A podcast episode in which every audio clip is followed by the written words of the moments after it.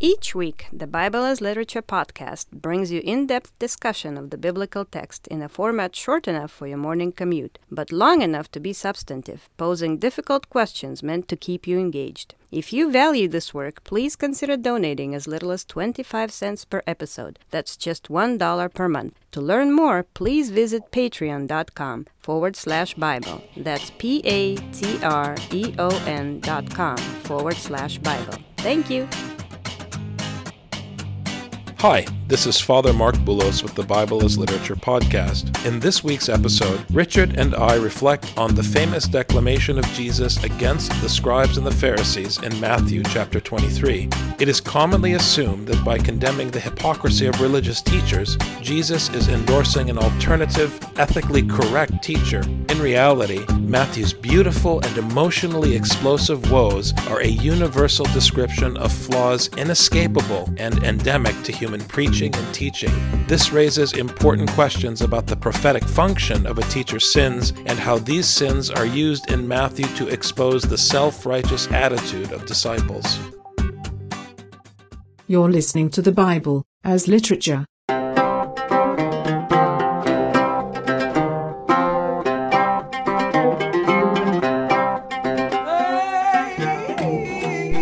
This is Father Marc Boulos. And this is Dr. Richard Benton. And you are listening to the 19th episode of the Bible as Literature podcast. Earlier today, Richard and I were talking about Matthew chapter 23. It's a famous chapter, and how this text relates to Paul's argument in Galatians where he is dealing with the problem of glorying in the materialistic striving of the religious community, but also the problem of the leaders of the church in Jerusalem seeking the praise of men. So, Richard, say something about this text. I mean, what are your thoughts about Matthew 23? The thing that just jumps out at you when you read this is there's like this chorus all the way through Woe to you, scribes and Pharisees, hypocrites! Woe to you, scribes and Pharisees, hypocrites! Woe to you, scribes and Pharisees, hypocrites! And it keeps going over and over again. And when he's talking about this, he says this in the very beginning the scribes and the Pharisees sit in Moses' seat. Therefore, whatever they tell you to observe, that observe and do. But do not do according to their works, for they say and do not do. And this is the Matthean hypocrisy. They say but don't do. They teach but are not interested in following the teaching themselves. And it goes on, they don't even care to follow the teaching. Teaching for them is functional not in that it perpetuates the teaching, but the teaching is functional for them in that it perpetuates their own glory. And so he goes on and says, But all their works they do to be seen by men. Hmm. So that other people will see it. They make their phylacteries broad and larden the borders of their garments. They love the best place at feasts, the best seats at synagogues, greetings in the marketplaces, be called by men, Rabbi, Rabbi. They love to get the praise of human beings. But this is like the teacher who needs the praise of his students. Right. It's not like the student who needs the praise of his teacher. And so they function upside down.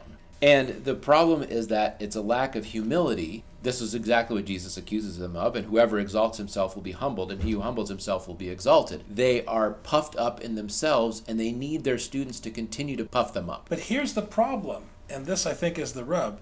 In a contemporary cultural setting, for example, in corporate management, something that we're both familiar with, you'll hear leadership coaches talk about modeling correct behaviors. There's this idea in modern culture that you have to lead by example, that it's what you do that counts, not what you say. I mean, this is a very commonly held point of view in contemporary Western society. But that's not what Jesus is saying here. That to me is what's striking. Because when I hear this text, there isn't a priest I know, or a teacher I know, including myself, that in some way, shape, or form doesn't embody the characteristics of the scribes and the Pharisees here. And I'll take it a step further. In a contemporary Western setting, where we feign emasculation, even though I don't think that's the case, there's still a power structure, but where we pretend that we're egalitarian, we create a sense of entitlement in our students and our disciples, and their Pharisaic characteristics reflected in this text are amplified. So it's just interesting to me. What is going on here? Why is Jesus insisting you know, he's pointing out the obvious that they're hypocrites, but yet insisting that you have to do what they say. Exactly. Therefore, whatever they tell you to observe, that observe and do, but do not do according to their works, for they say and do not do. So, what he's saying is do what they teach, don't do what they do. And this is, I think, an important distinction. If someone tells you to do the right thing and you don't like them and they've proven themselves unlikable and untrustworthy, but what they say is true and verifiable, you're bound to follow what they teach. It's that simple. If the teaching is correct, you have to do it no matter who the messenger is.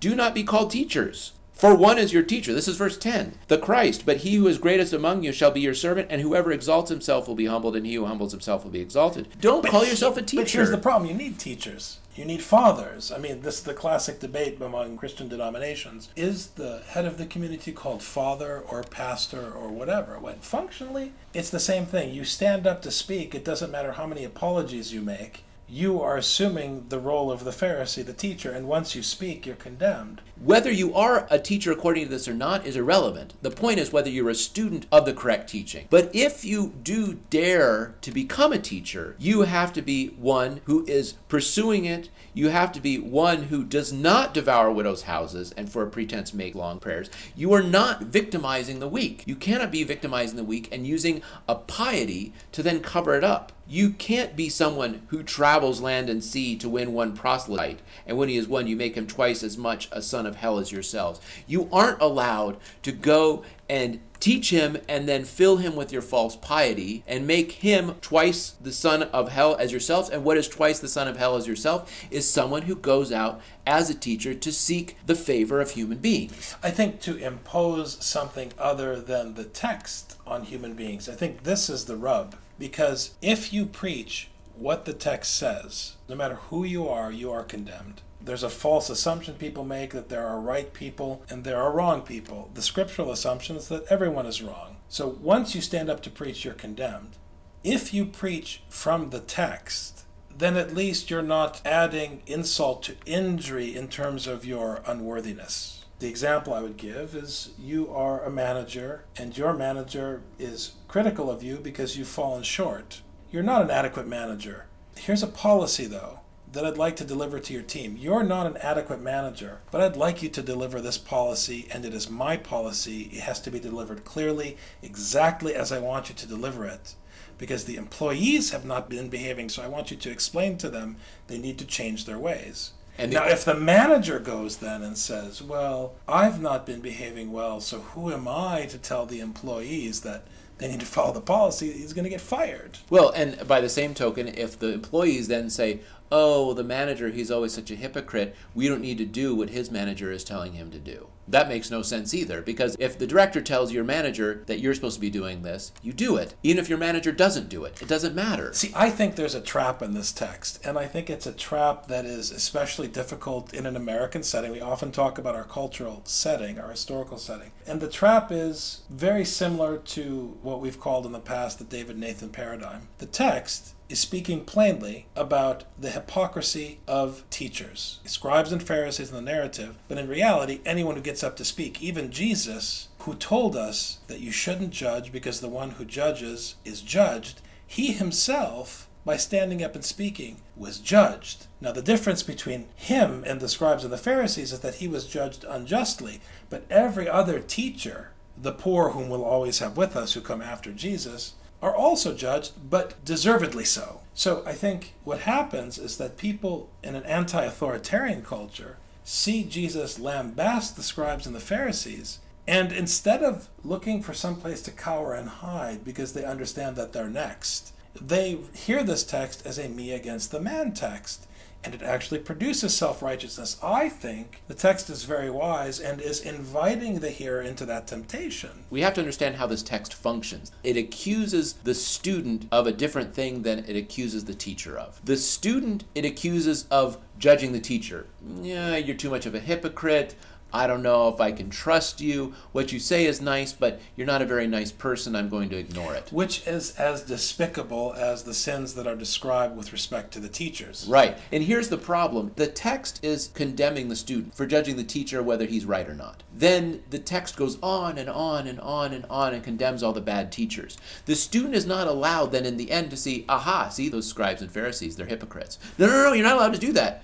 The beginning of the text said, You're not allowed to judge your teacher. And if your teacher is a scribe, a Pharisee, a hypocrite, woe to them, not woe to you, unless you don't do what they say. The text is addressing the reality of the human situation, the human condition. The teacher will always fall short, the student will always be self righteous.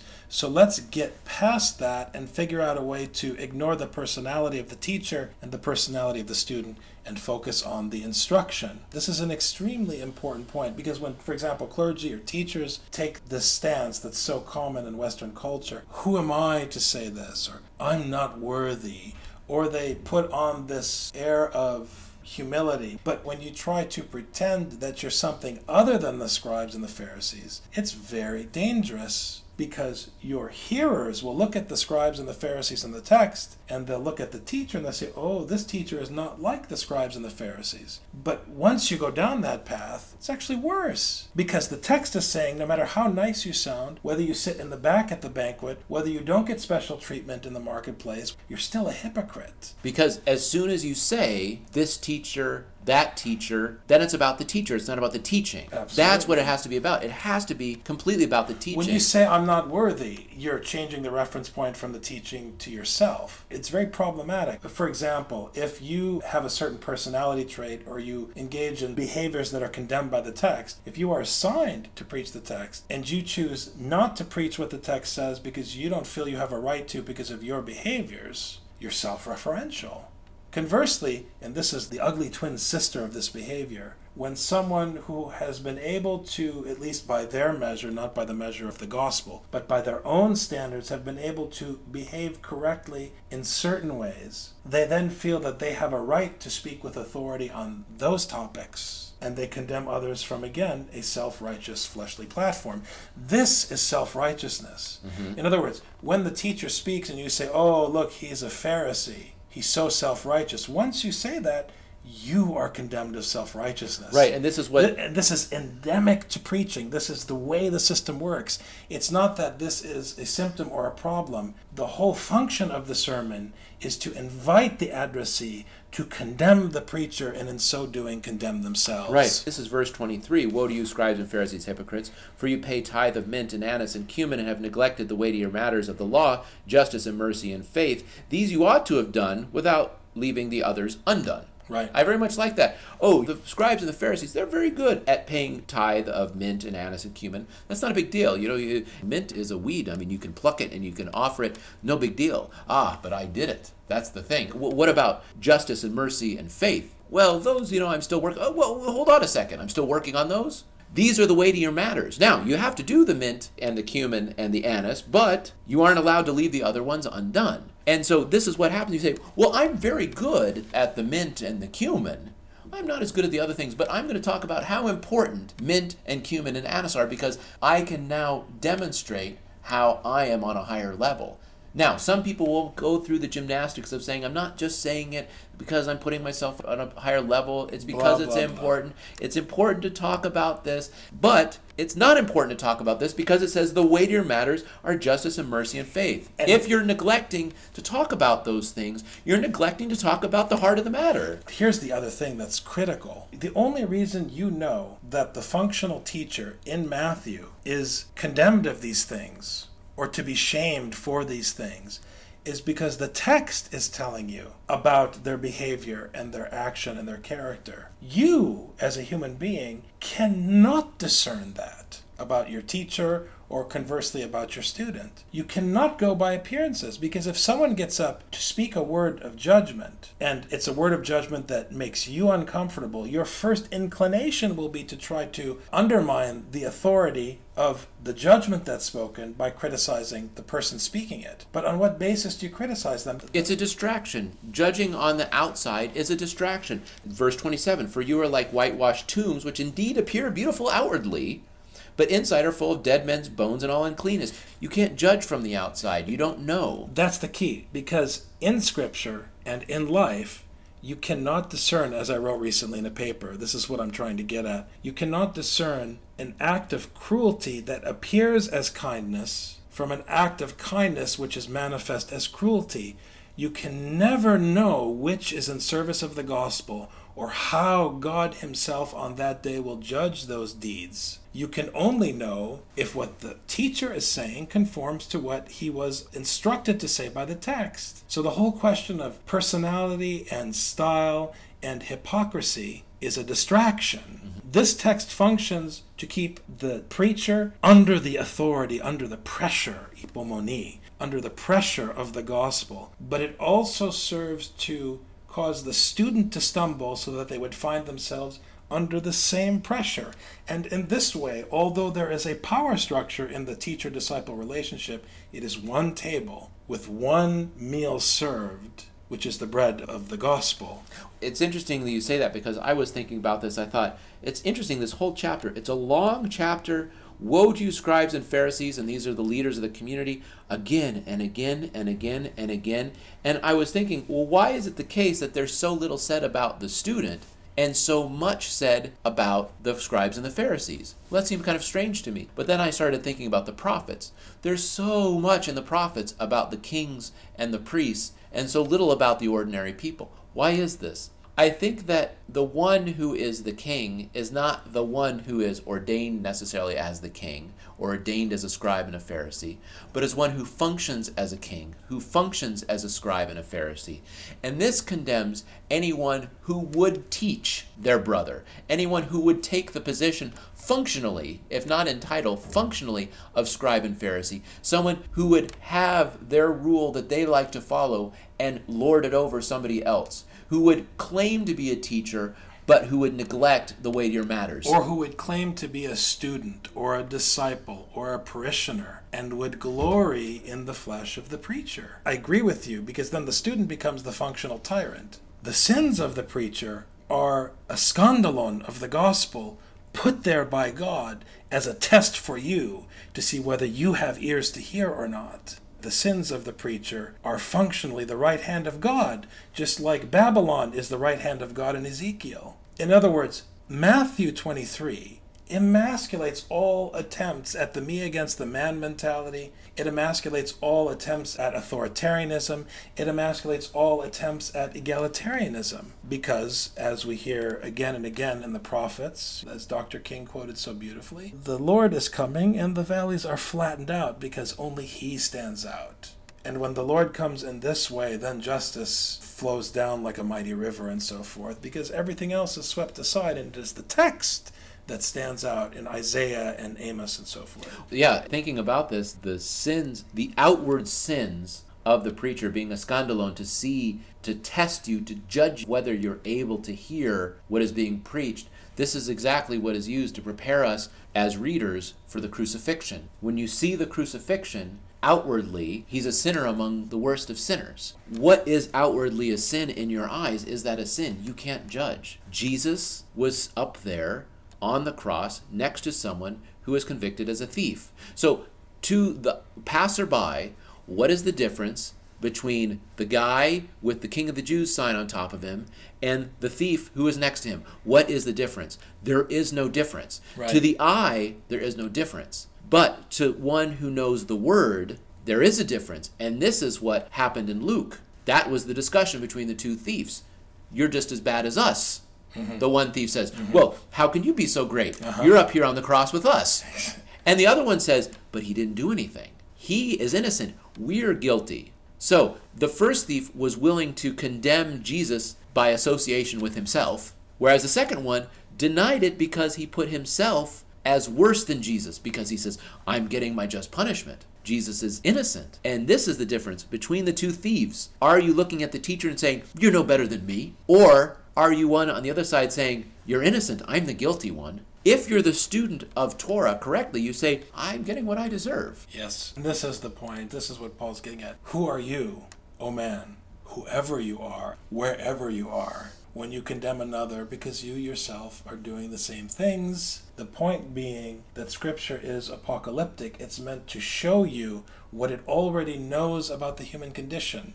That's the key. It's not about what you're doing, Richard, or what you're doing, Father Marc. It's about the human condition. It systematically, universally exposes so that everyone who hears it is caused to stumble, so that they would be put in the position of humility of the wise thief who refused to condemn Jesus and who saw the worst in himself and not in his neighbor. That's the key. It's just a correct attitude to have in life. Right. Matthew 23 If you're a student, you have no right to judge the teacher. You must listen to the teaching. If you're a teacher, you must become a student of the teaching. Exactly. Fantastic. Thanks so much, Dr. Thank you very much.